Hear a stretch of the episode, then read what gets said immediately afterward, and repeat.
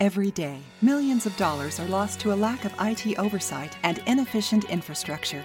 At QEH2, we take your security seriously and can handle everything from a new business startup to a Fortune 500 looking to make a change. We are an IT company that puts your needs first. Call QEH2 today at 303 688 7531 or visit us online at www.qeh2.com. Mention the Ladies Chit Chat Club and receive a free security evaluation. 303 688 7531. QEH2 Business Intelligence. Hello, my friends. You are listening to Grit and Grace. My name is Toverly, and I am your host.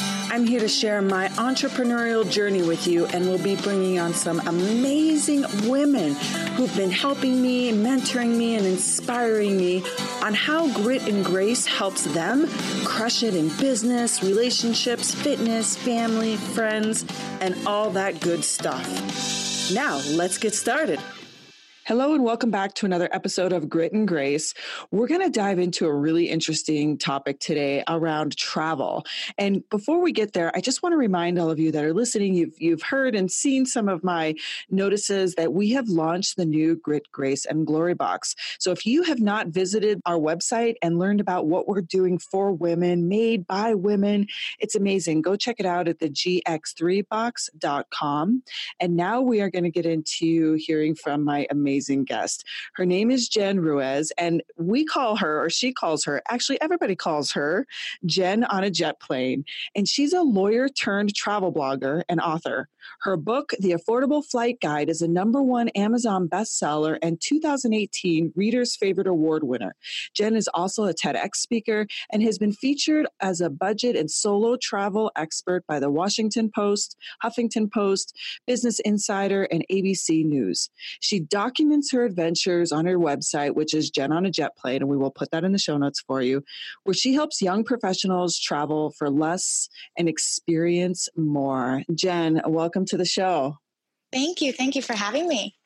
You know that I, you know, when you and I first discussed this topic, I told you that in my experience, traveling the world has been one of the like most eye-opening experiences that I've had in my life because we get exposed to new things and different cultures. And I so love the idea that you help people do that Absolutely. Yes. I, I agree with you completely. I think once you take your first trip abroad and really put yourself outside your comfort zone, you discover what you're made of and you grow to have an affinity for it. I think anybody who's been through that experience really remembers it fondly. For sure.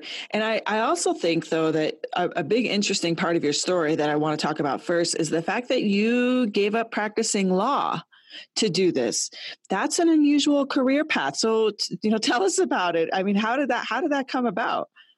Well, it wasn't you know what I thought when I was starting out. I just started blogging when I was back in, when I was a law clerk and I was waiting on my Florida bar results just to have something else to do other than the monotony of like law clerk work, which if you know is really dull. Um, yeah. They give you like, like all the just bad, bad, just really not a fun way to spend a day. So I had to have a creative outlet. And that's when I started blogging, really just started doing kind of lifestyle pieces, kind of fluff pieces, you know, like 10 ways to know he's a gentleman, things like that. Really? Um, that's so interesting. And did you do all that in written form, like no vlogging? Yeah, mostly in written form because I had such a ease with writing more so than I did with video. It didn't require as much editing. I had a kind of a flow of thought and, and a good way of putting together those list posts that I mastered. And I started out with kind of venues like that, Elite Daily back before it was acquired and things like that. And it helped me grow an audience, but I didn't it wasn't maintainable. I started out, you know, my website was first called 20 Chic, like back in the day. That's um, so interesting. I'm no longer in my 20s. Time has flown.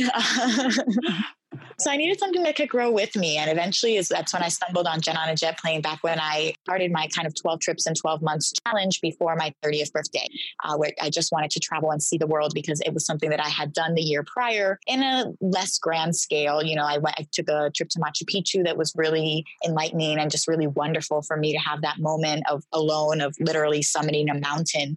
And it gave me a lot of confidence. And so that's when I decided to venture out on my year of adventure. And then after that is when I wrote my book on how I found cheap flights all over the place because I only took that many trips because I could find cheap flights. Otherwise, it would have been impossible. It's hard to travel, and I think you really have to have a budget. And finding flights for a much reduced price allows you to free up hundreds of dollars for things like accommodations or you know eating abroad so made a huge difference. You know i paid $70 to get to aruba. People pay $600 for that flight round trip and it's you know that's a couple extra hundred dollars that i could have. So i put all of those tips into my first book because that's what people wanted to know. That's what they kept asking me. Everybody said how do you get all these cheap flights and you got to give the people what they want. So I gave them the first book. And then after that, I realized that I really enjoyed it and I wanted to try something different besides law.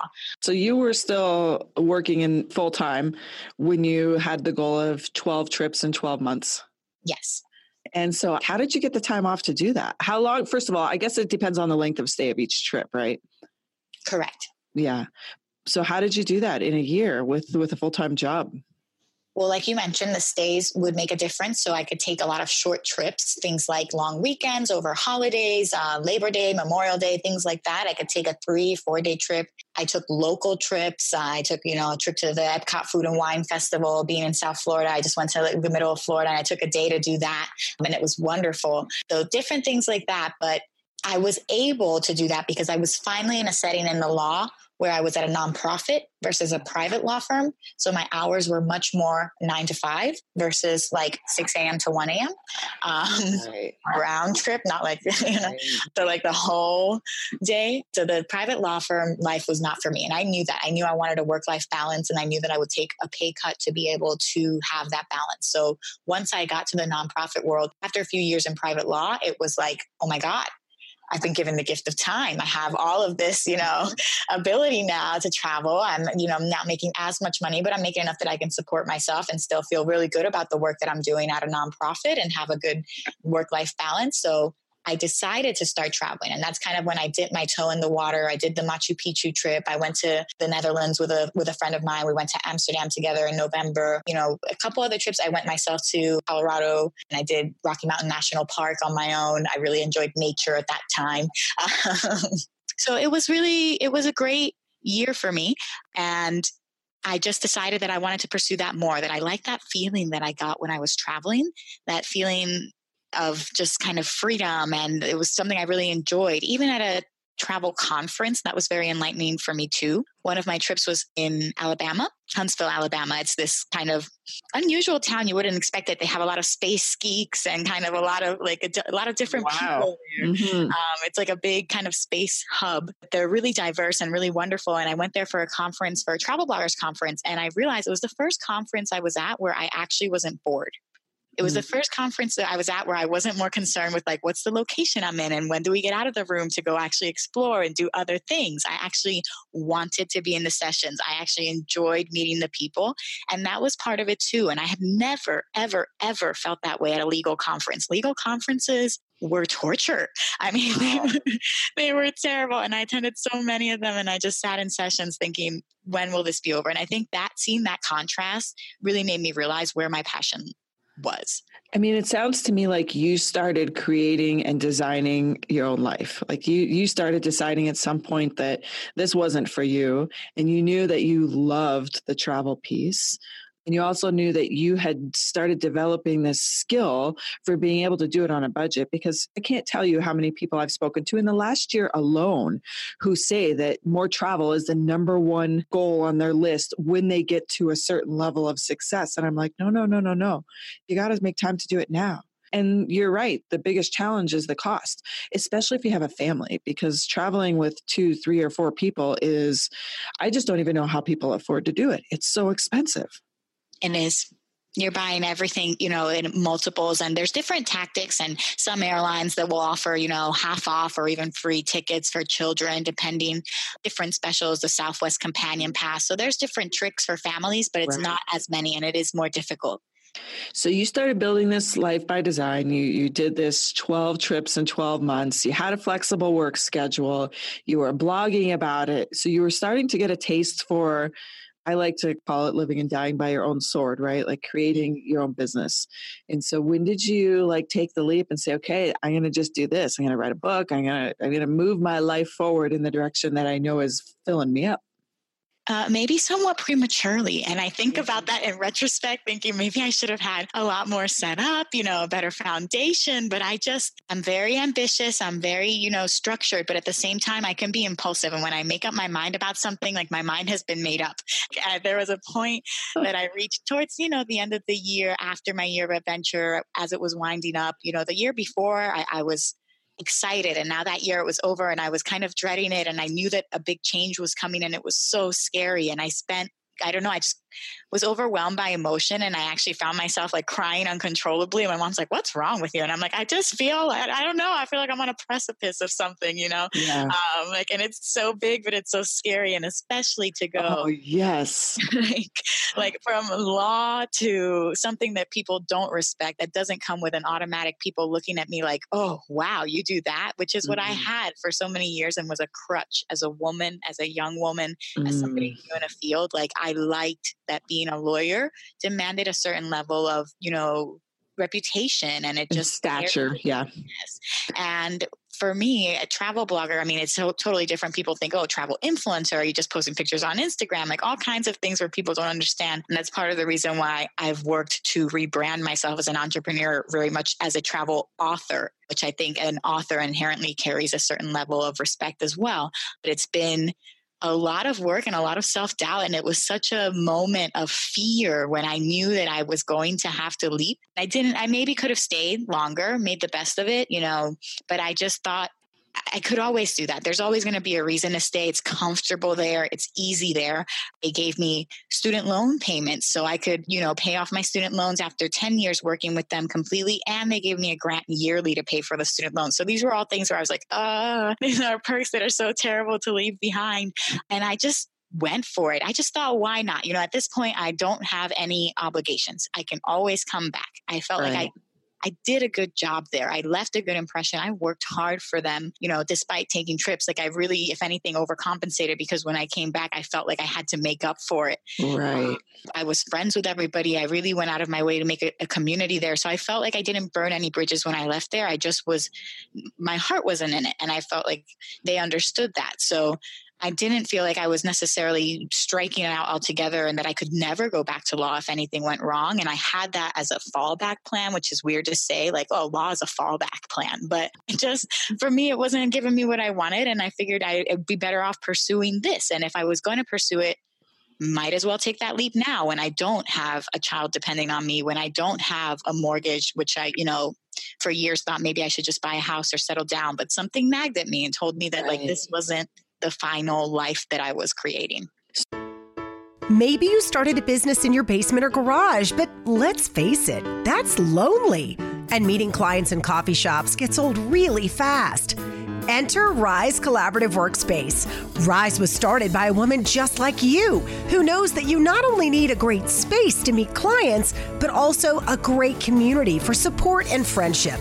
At Rise, they have offices or dedicated desk space to rent or drop in memberships for those client meetings. Along with weekly learning and social events, Rise is the perfect workspace for women on the rise. Check out more about Rise at their fantastic website, riseworkspace.com, or stop by and check it out for yourself at the corner of Colorado Boulevard and 7th next to Trader Joe's. That's Rise Collaborative Workspace at riseworkspace.com and tell them you heard about it from the Ladies Chit Chat Club. So first of all, kudos to you for for taking the leap. You know, I you must know that I talk to a lot of female entrepreneurs and I would say that, eh, you know, you are like me, a small handful of people that say, all right, I'm going to do it. I am literally going to take that massive leap and it's has risk and it's scary, but there's just something inside of us that just makes it feel so amazing and worth the risk. But it's not unusual that you had a backup plan because I tell you, the first six months I started my business, I was still applying for jobs. I just I couldn't stop. I, there was just something in my brain that's that wasn't that wasn't fully ready to say, okay, I'm doing this. Although I was doing it, I was also reaching out to some of my contacts, and I would you know tell them about my business, and then in the other at the bottom say, oh, and by the way, I'm still looking for a job. And somebody finally said to me like, whoa, wait a minute are you in or are you not in? And I'm like, well, I'm in, but um, uh, uh, so I understand, and I think that that's somewhat normal to do that. Not not that taking the the leap like you know you've done and I've done and lots of women have done, it still doesn't make it any easier.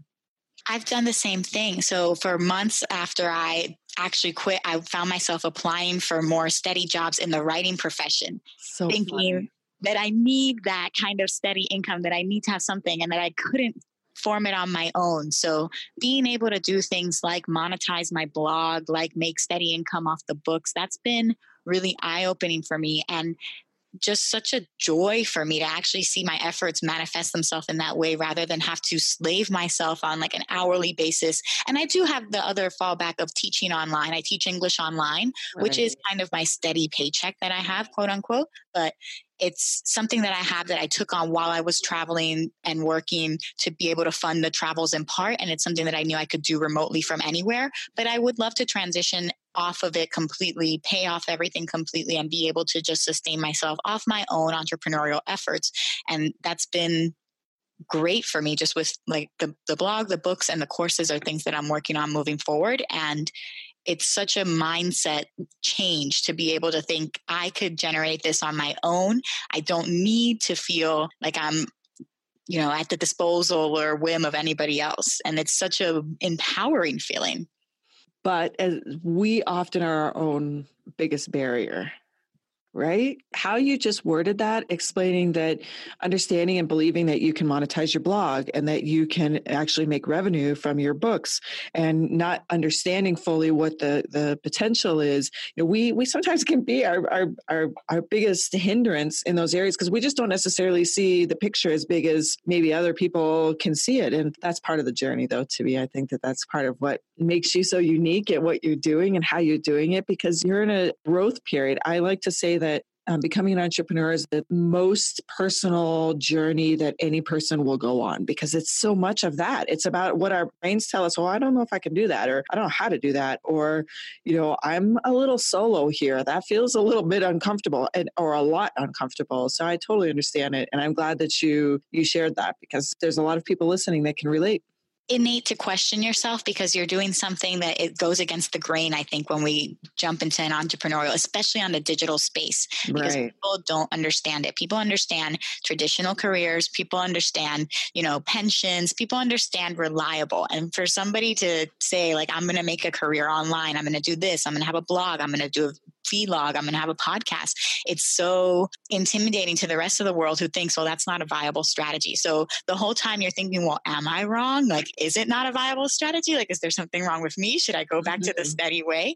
And it's that every step of the way every single day especially because you end up working twice as hard. And a lot of times as an entrepreneur you want to have that freedom to be able to live life on your own terms. You know in the travel sphere people glamorize the digital nomad world and they think you know i can work from anywhere. My office is by a beach. Maybe, but you have not enjoyed that beach the whole time that you're there because you're sitting there on your computer working and you're working probably until like midnight. And then you wake up again and the first thing you do is start working again because you're, you really want to pour everything you have into this endeavor. So it can be all encompassing in a way that a regular job isn't because you get to shut down when you leave the office and your office is with you. I think when you work remotely and it's completely different.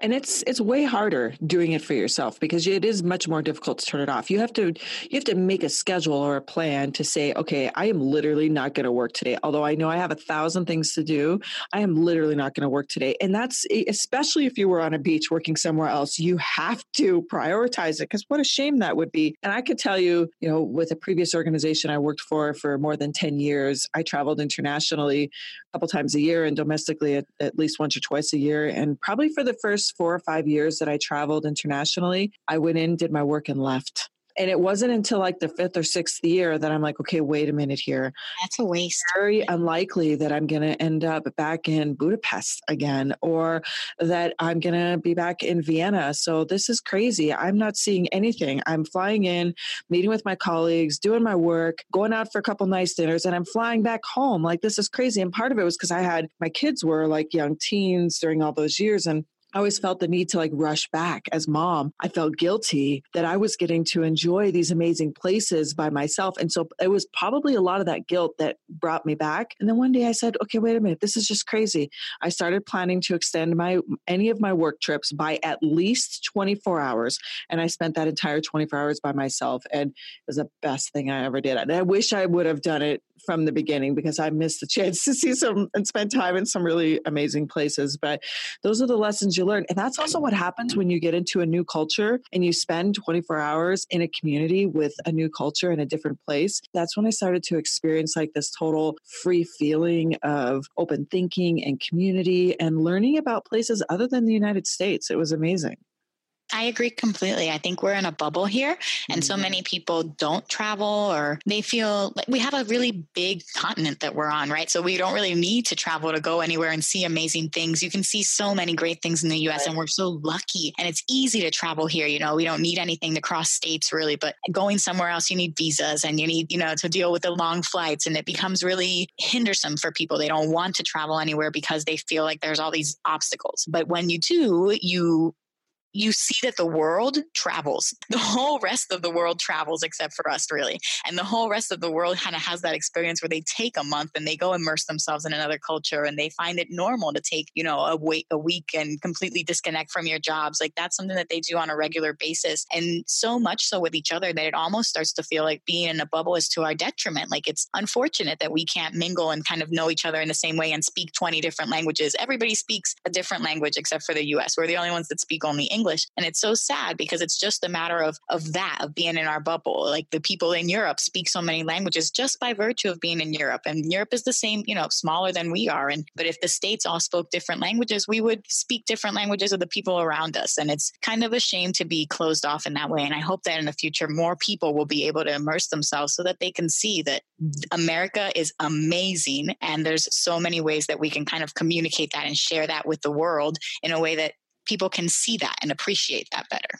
Mm, yeah. And you explained that very well. I, I think that it's almost like it, it fosters diplomacy as well. Like diplomacy for your neighbor. You know, I spent 14 years in Toronto, Jen. I don't know if you and I talked about that. So being in the greater Toronto area for a big chunk of time really embedded that culture in me because, you know, I'm born and raised in Colorado in a small town. And there's a lot of people that I was raised with that have never been off this continent. And I get it. You know, that's that's how a lot of us were raised. But spending time in Toronto, I mean, that's like a, a very, you know, metropolitan type city. It's I I don't know how to explain it if you haven't been there, but all of the cultures and the neighborhoods, they all blend together and everybody travels all over the place together. And it really fosters a sense of community. So, okay, uh, we need to dive right into your expertise. I want our listeners to well, first, I wanted them to hear about why this matters to you, like how you got so educated in this field and how you can help people really embrace the idea that if they want to travel and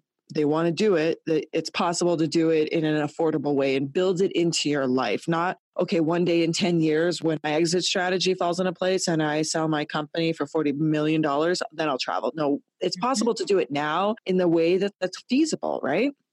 Absolutely. All right. So let's start with, so we start with flights. Let's go in the order of your book. Let's talk about like flights because I think that that's the biggest piece, right? You talk about that being the most expensive part that is often the biggest hindrance.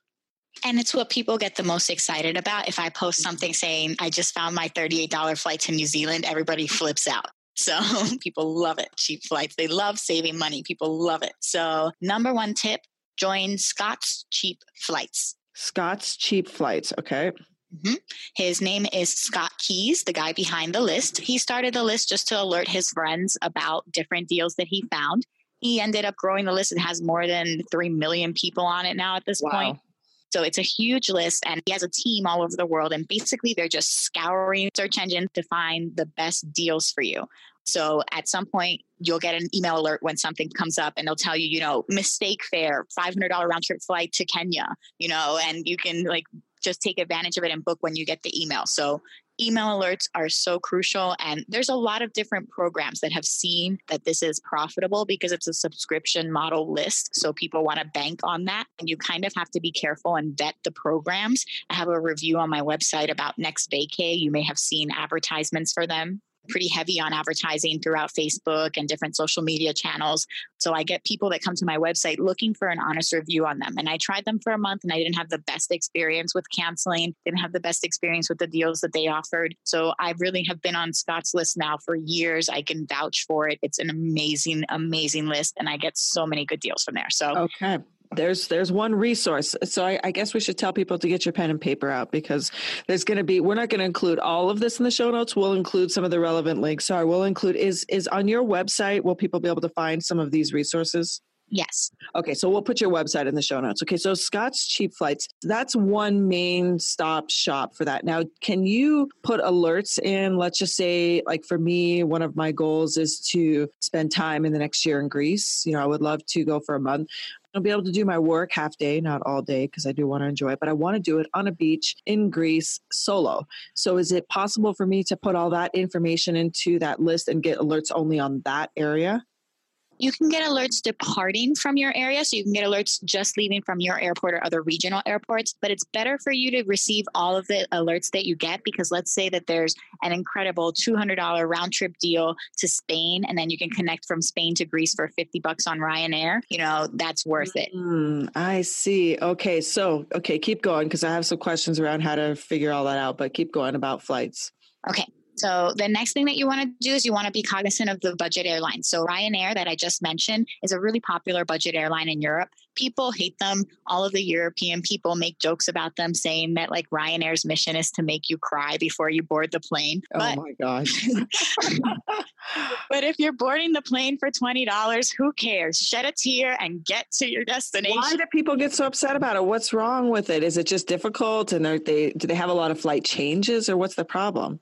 They have restrictions. So, like, they're really strict on the bag. You may have to end up paying for the bag fee if you end up bringing a bigger bag. They're really like, and I've tried to get one over on on all of these things. Like, I've tried to be like, okay, yes, I have my mobile boarding pass. I don't have to go to the gate to check in. It's like I know it's the right size, but it's just not the right weight because they go by weight in Europe, not by size. So even if it fits in the mold, if it's overweight, they won't let you take it as your carry on. And then they weigh it uh-huh. all in like kilograms, and then it's like turns out to be very very minimal pounds. I mean, it's just such a pain. So I've tried to bypass that, get my mobile ticket, go through security, get to the gate, and bam, there they are waiting with a scale. oh my gosh, that's so funny. I love that you tried to crack the system though. You're like, I'm going to try this and just see if it's really as bad as everybody says. I've tried everything. One of my favorite tips, actually, the secret tip that's really great for getting if you need to do something about your carry on situation, you don't want to pay like you just and you're just a couple pounds over. My secret tip for this and I tell I tell well I can only share it with my book.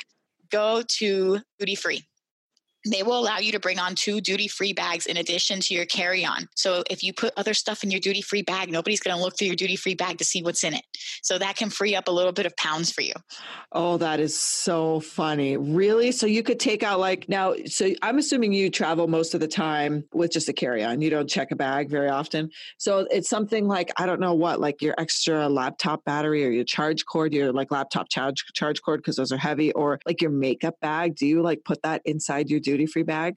Yeah, if I need to, if I have oh, like something so to get funny. me over it. And I've gotten, I got a tip from, I got that tip actually from a Greek woman once on an airplane because everybody was going and they also let like, it's kind of free for all boarding in Europe. So people board from the front of the plane, from the back of the plane, and you board from the tarmac. Like you don't board from the inside. Like yes, I've done that. Yeah. I, yeah, it's, it's really quite funny to me actually, but there's always going to be a seat. They're not going to oversell seats. So I don't know what everybody's big problem is unless you're, I guess if you need a bag space overhead, that's the problem. It's the, that's why it's, you know, oh my gosh it reminds me of people that do like those, you know, Ironman um, races, and they talk about when everybody jumps in the water at the same time. It's like a battle, the first mile just to find your space. You're talking about like having to jump on a plane and like battle to get bin space. Yes, it's really that serious. And uh, then, oh and that's what I always use my under seat space too. Like I never have space to just stretch out my legs into that under area because a bag is there. So that's like, it's really, it's a whole thing. Nobody wants to check the bag. It's a pain if you have to arrive and then wait for the bag that you checked. Sometimes things get damaged when you check them and they're not meant to be checked. So it's really just overhead bin. But really, if we're talking $20 flights, you're saying just suck it up, take the flight. Don't you just feel smarter when you're listening to this? I know I do. The free stuff on this site is really, really good. But you'll also love the stuff that comes with your premium membership. Just $4.99 a month because we want it to be accessible to everyone. And let's face it, we spend way more than that on a coffee. And it hardly helps you have a fabulous life like we do. Join today at ladieschitchatclub.com. That's ladieschitchatclub.com. We're going to make your life better. So we really appreciate the help. Oh, and there are no commercial breaks. Let's get back to what we we were doing now. Exactly. And I've yeah. paid for it. And on ch- flights that are that cheap, I will suck it up and just pay for amenities. So, and I'll decide as I go. So if I have a bag, I'll suck it up and I'll pay for a bag. If I want the window seat and it's 20 bucks for the window seat, you know what? I'll pay for the window seat because I yeah. want to be comfortable on that flight. Right. And I take it as I go. I decide as I go, depending on my budget. And that's why I like that structure of the budget airlines like Ryanair, like Norwegian, like Wow Air. Wow Air got really famous offering those $99 flights to Iceland nonstop. They have leaving all the time off the East Coast, Washington, Boston, Miami. Norwegian recently started a, doing a ton of routes to California, so LA, San Diego. I think they're even going down to Buenos Aires from, you know, the England, UK area. So so interesting because I I don't know if I've ever actually seen either of those airlines and I wonder if it's because normally when I travel I would search on like Expedia. Are those budget airlines featured on main sites like that? Not always. So you have different types of websites. The travel aggregators, the ones that just kind of get together all kinds of different airlines to show you, they may or may not feature all the websites. And sometimes budget airlines, particularly Southwest, Frontier, I believe, don't really show up. Norwegian and WOW should show up on some, like Google Flights will show Norwegian and WOW air prices. Mm. But you can go directly to their homepage and they'll have a ton of different specials available on there. You go to Norwegian, you can select, you know, USA as your home base, and then just right on the homepage, you pick your departing airport and it'll tell you all kinds. You'll see all kinds of places where it's going, and it'll give you for the next, when you're booking on the homepage, you should book about three to four months out. So for now, say you want to go somewhere in the summer, you maybe want to start looking sometime in like February or so to start booking for those trips. And they'll have open seats. I just booked a flight back on Norwegian nonstop from Madrid to Boston in May for $150. Wow. So you're saying that like the fall plans that I have to spend some time in Huntington Beach, I should start booking those now. Start looking at those budget airlines now or go to scottscheapflights.com. Absolutely. Yes. Okay. So time matters. Um now okay, so talking time, is it possible to get cheaper flights if you wait till the last minute like those sell-off flights? Is that still a thing? Sometimes. And so when what you'll get there is like I am part of JetBlue's email list. And so every now and then I'll get a flash sale from JetBlue. And that's them trying to sell leftover seats that they have. Mm-hmm. So like if I look now, I could find some seats, you know, that they'll have left over for, you know, that they'll be trying to auction off at this point for less than $100 just to get those sales on the, the seats booked on their flight. A month out, usually is when you get that. If you're part of their email list, it helps because they send it directly to you. They host them quarterly, these flash sales, just to kind of liquidate seats. So you'll yeah. get the emails from them. I get them from Southwest, I get them from JetBlue, I get them from Allegiant every three weeks or so.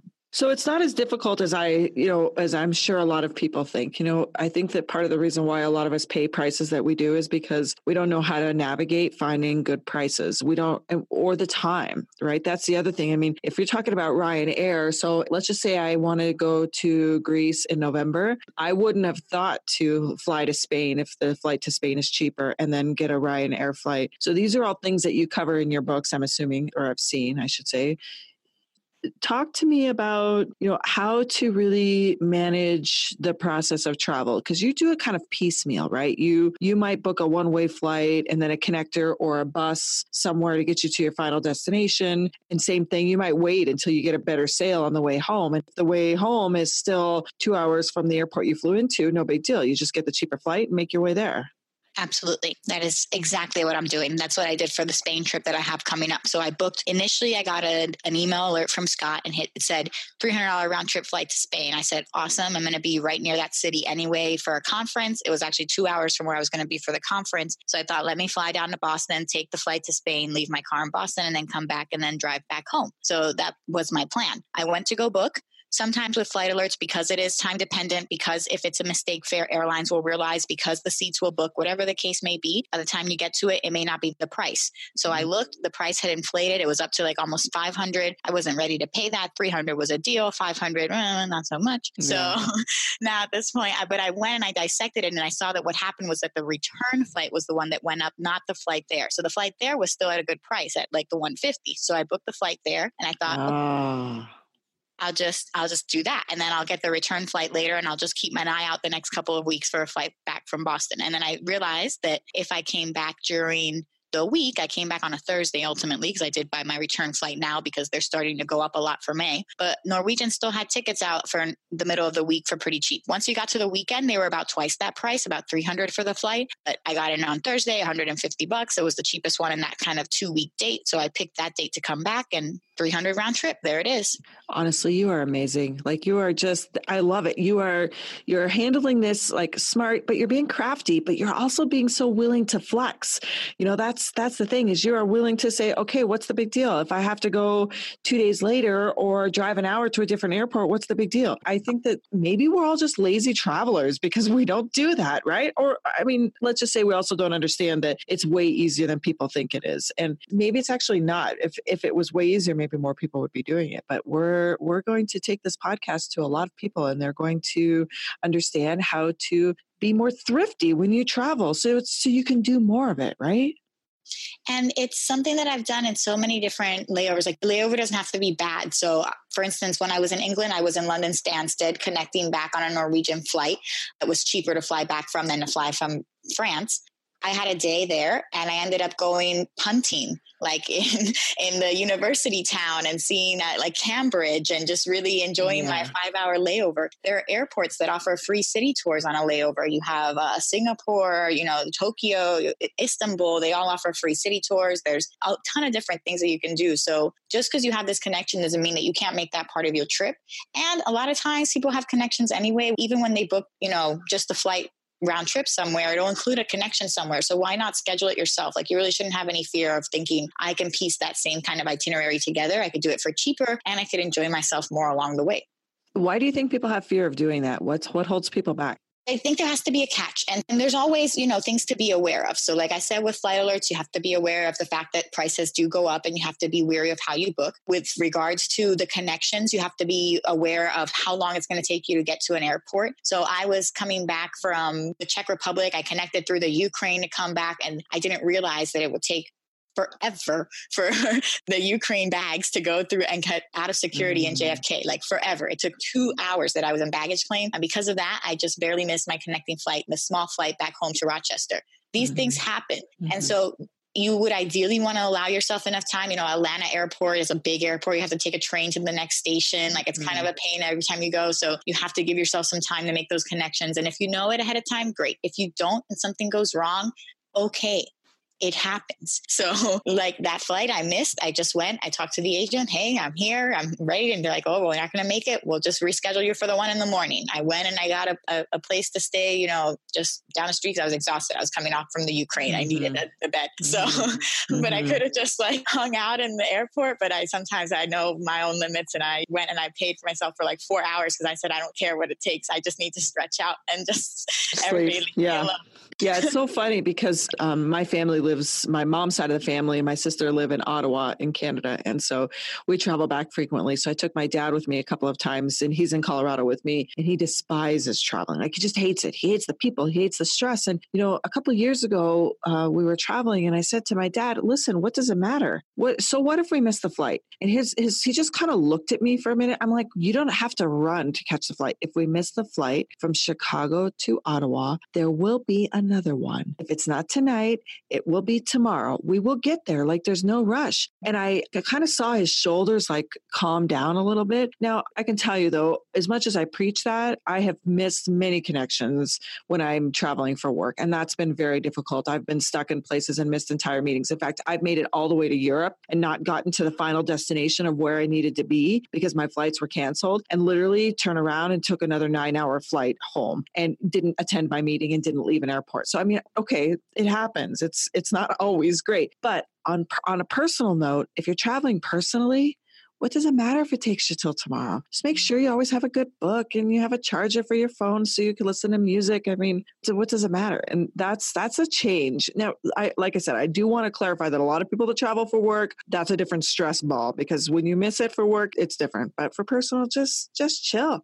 Yeah, yeah. And I think we, we just don't want to be inconvenienced. We fear that it's going to be so difficult that we're going to have to put ourselves in this kind of problem solving, high stress, kind of elevated blood pressure situation. And it can be like that, certainly, but you know, it doesn't have to be. You can really take all the precautions necessary, over plan everything, and just really hope, you know, wish for the best. You can't plan everything. I was stuck for 12 hours in JFK coming back because of a winter storm. I got to watch the entire season of Frankie and Grace on Netflix. And so. See, I mean, it's it's always doable. I've exercised in an airport before. I've like done a full like 30 minute calisthenics, you know, in a hallway workout because I happened to be traveling leggings and I had my running shoes in my bag and I was delayed by four hours. And I had a lounge pass, like a United lounge pass, because I have a friend that works in the industry. And I'm like, well, before I go into United and like sit back and watch a movie and eat more food. I'm going to just exercise. So I did. I did, you know, squats and burpees and push ups and did all kinds of stuff. And I'm sure every single person that passed by thought that I was the craziest thing they've ever seen. But you know what? I felt great. I got on the airplane, felt great and tired and well rested. It was, it was yeah. funny. They're catching on actually. Some airports are offering yoga studios now. I saw that. Yeah, yoga studios are great. And mas- having a massage when you're at an airport is really good too, especially if you have a long flight ahead. I find it really helps you relax and sleep. That's a good tip. And I'm imagining that most of the time, the flights that you're talking about are coach flights. These are not, we're not talking business or first class flights, right? For me, but they don't have to be for everyone. So for me, I personally, even if I got an amazing deal on business or first class, I would, it's still going to be more than a coach flight probably. So I'll spend less on the coach flight to have more money to spend on flights. But Scott's Cheap Flights does send out business class alerts when they find them. So uh. maybe you'll get a $1500 flight for 600 but for me that's still not necessarily a bargain so i'll still fly coach yeah. on a flight for yeah. me that's a personal preference yeah i totally understand okay so that's so there's lots of resources for good cheap flights and you know of course we're going to put the link in on your book and how, how people can access your resources. So let's talk about hotels. So let's say instead of flying home on a Saturday, I flew home on a Wednesday. But isn't it possible that the difference of those hotel, those nights of hotel are going to cost the same as if I would have just taken the flight on the weekend? It's possible. And so it's why you have to kind of see and compare and contrast. Sometimes you can get a better deal if you're staying for longer. So if you're staying put as opposed to hopping around, you can actually get discounts. And on Airbnb or the popular booking sites, they'll have different rates depending on the number of nights you book. So if you can stay put somewhere, you'll probably get a discount if you stay longer. Mm-hmm. I also generally, while I don't stay in hostels. I know people that do, and they can get re- really great hostel deals in some of the cities that you were mentioning, Budapest, you know, Vienna. You can find amazing, you know, ten dollar night places. I'm pretty sure that most of the people listening, including myself, there's no interest in staying in hostels. I mean, that's just not an option. but in Airbnb in a community, yeah, I mean, that's that's definitely an option. If you can find a nice apartment, if you're staying in a city and you know you don't want to pay for a hotel, it's it's it's definitely a a really great to me a really great option for travel. So Absolutely agree. My requirements personally, because I travel by myself, I need there to be my own bathroom. I cannot mm. share a bathroom with people. And I need there to be a deadbolt between me and the rest of the world at night. So I can't have anybody else in the room. I need there to be a deadbolt in my own bathroom, my own little ensuite. And with that, I'm good. So I've stayed at B&Bs. I've stayed at homestays. In Bali, I was at a homestay with a family, 13 bucks a night. And they just Really? Had, wow. And so I also pick places where I know that I'm not going to be paying $200 a night for lodging because that's not the budget that I'm at right now. But if people wanted to, they could. But for the most part, I try to go places where I know there's going to be cheaper lodging. In south of Spain, you can find somewhere for $30, $40 a night. You know, like it should be not hard for you to find these deals, depending on where you're going. If you want to go to London, you're going to have a hard time finding cheap lodging in London. You know, maybe try staying with a friend somewhere, or maybe, mm. you know, another option like that, or stay out of the city center and take public transportation to go in. A lot of these cities, European cities especially, have really advanced public transport systems. And public transport for it. I don't understand why people get so nervous about it. I mean, it's public, so it's meant to be understandable by everybody and easy to use by everybody. Yeah. And all you got to do is just look at the map and follow along. And they even like draw diagrams for you. I mean, they make it very clear. So even if it's in another language and you have no idea what the stop says, you can just you can really take advantage of that and take stay outside of the pricey areas. In Paris, you know, they have really advanced public transportation, and you can stay outside of the areas but still be easily accessible without having to deal with that traffic on the way in. But I definitely another, that's another difference between how Europeans travel and Americans travel because in the United States, there's there's just certain cities that using public transportation just makes sense. Like if you're in New York, there's no point in even trying to drive. And that's not about stature. That's not about that. That's about convenience. I mean, if you want to sit traffic for two hours, feel free. Or you can, you know, hop on the subway and get there in 12 minutes. I yeah. mean, that's that's and that's what it's like in a lot of cities that you're referring to is the public transportation isn't necessarily viewed the same in the United States as it is other places in the world. I know I'll give you this interesting example. Have you ever been to Bruges in Belgium? I haven't. Belgium is one country that I've so oh you know, missed, unfortunately. Oh, I loved Bruges so much. And I had one day, I think it was in Geneva, and I had like a whole day free. And I went to the train station. I had my day bag packed and I was going to go to Paris. It was like a, I don't know, two and a half hour train ride to Paris. I'm like, no problem. I'm still going to get five hours in Paris.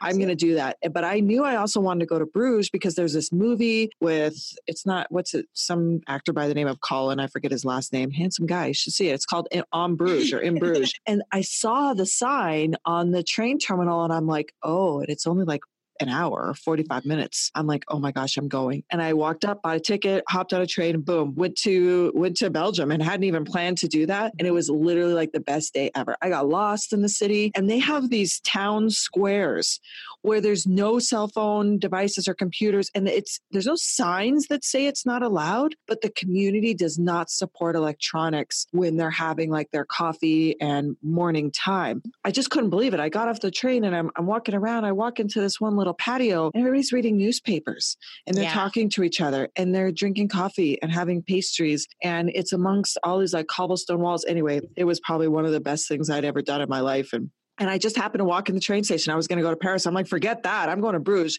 First of all, I know there's a lot of chocolate there, so that's yeah. what that's what took me there in the first place. But yeah, the public transportation system and the, the train system is just a, a phenomenon that when you go to Europe, you have to experience it because it's just a great way to travel and intercity, intercountry. Yeah, like right. Mentioned. It's really an easy way to get around. Yeah, and it avoids having to rent a car. Sometimes it's nice to rent a car, you know, if you need to, but I do find that that public transportation piece is an important part. Well, listen, I know we're getting close to our time, but we've like only touched the tip of the iceberg. Do you have like online training outside of your books or do you do coaching in this field? Like, let's say I know, like I told you, I want to go to Greece. I'm ready to book a month in Greece. Do you help people with this service? I'm working on revising courses that I offer about the different services. So I have a course on affordable flights that I'm going to offer and one on solo travel. I don't offer one on one at this time, but I'm always happy to answer questions. People email me all the time and I always try to help. That's nice. You know, yeah. And point them to the right direction. So I have a lot of resources on my website to help them do it. But I think, you know, it's kind of a teach a man to fish and they'll, you know, eat forever yeah. and just give them the fish. And then, and then also sometimes they can't take the fish because they don't have their credit card ready to book right when you give them the fish. So, yeah. very good point. but I have friends that are in the sphere and I, I, partner with a lot of different people and I have really good, like Scott Keyes is a friend of mine that we've grown to know each other after the last couple of years. I have a friend who's a retired flight attendant that does trips for people that are a little more affluent and want to spend the money to be able to be on an environment where somebody guides them through it and it really does provide everything for them without them having to book it mm. themselves because I know Great. that the do it yourself isn't for everyone. Yeah. Um, she's right. actually you know, it's not and it's okay and, it takes up more work and I, I like it because I can customize it but some people like you said right in the very beginning right they just yeah. want to go somewhere and, and, click off and, and not have to worry right. not have to plan and not have to see is that my stop did I miss my stop did I get lost in the city and so for those people I, I do recommend taking tours my friend Carol at World Traveler Wishlist she's amazing she hosts these oh my God, incredible trips. Every time I look, she's at a palace in Lisbon or in this amazing, like high end five star retreat in Bali. And she does it for oh all affordable prices, like under $2,000. She's going to South Africa, Morocco. I mean, just amazing bucket list experiences because she has that experience of 40 years as a flight attendant. She does these kind of personal groups with people. People have asked me to hold those tours. I just haven't ventured into that sphere yet. It's been a lot for me uh, to do a one man show here. So maybe one day, and I would love to. But for now, I have my books, I have resources on the website, and I'm working on coming out with courses that can be purchased on Udemy. I'm working on finalizing. Amazing. What's tell us about your new book? It's the solo female travel book. Right. It's about how to travel by yourself. So I think for a lot of women, whether they're single, whether they are on a work trip abroad and they want to just explore a city on their own, whether they are, you know, just trying to find a way to have an adventure. You don't have to go to Europe. You don't have to go across the world. You can have an adventure close to home, but it's practical tips and some stories. This is the first book where I'm actually venturing out besides just kind of nonfiction and giving more of my personal experiences, my, mm. you know, from the most cringing six weeks where I lived in Australia and had a horrible moment where I embarrassingly kind of projectile vomited all over a date of mine. Oh my um, gosh. and to a time where I was in the Grand Canyon and had to survive, you know, overnight there, hearing the the wolves in the background. So all kinds of different stories. I love it. And uh, it's the first time really being vulnerable and opening up about these experiences for people. So I hope that people enjoy it. It's called the Solo Female Travel Book. It's out on Amazon currently, paperback and ebook. And yeah, and then it has a lot of different tips as well. These are requirements you need to get, safety tips in there, how to stay connected while you're abroad. I have a list of 10 websites where you can meet people abroad because people worry a lot about getting lonely. Right.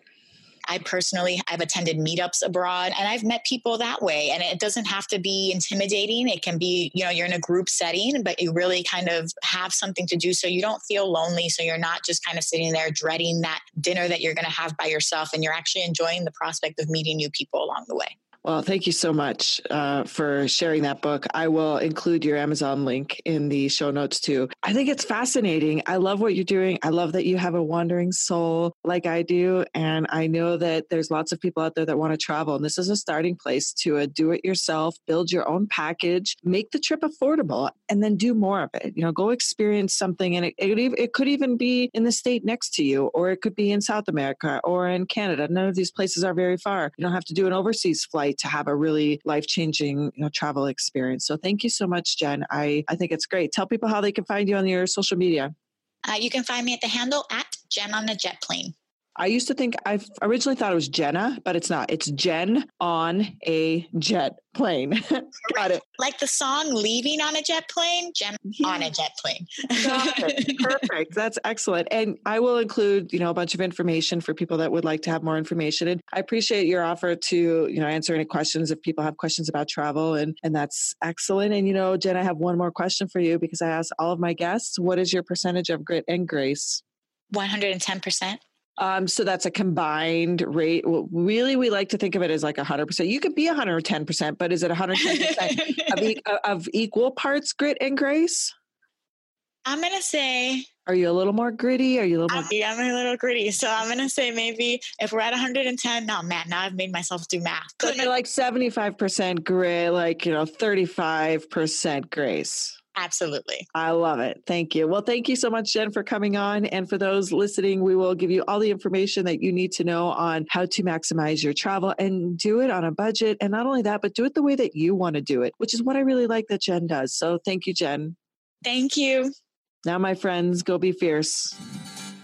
Ladies and gentlemen, do not forget to visit our new subscription box site, Grit, Grace, and Glory, at gx3box.com. There you can find out how you can sign up to receive monthly inspiration, education, and some special stuff to help celebrate you. And the best part is every box will have a contribution to a nonprofit or a social enterprise because we all know we like to be our best. And